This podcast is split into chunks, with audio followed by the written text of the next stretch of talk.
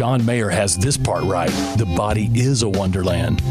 There's a muscle in the middle of your chest, hardwired with an electrical system to pump blood through a 60,000 mile cardiovascular system, beating 100,000 times every day, and it runs on donuts? Uh, The body is a supernatural creation of God, and it's a wonder that you're alive.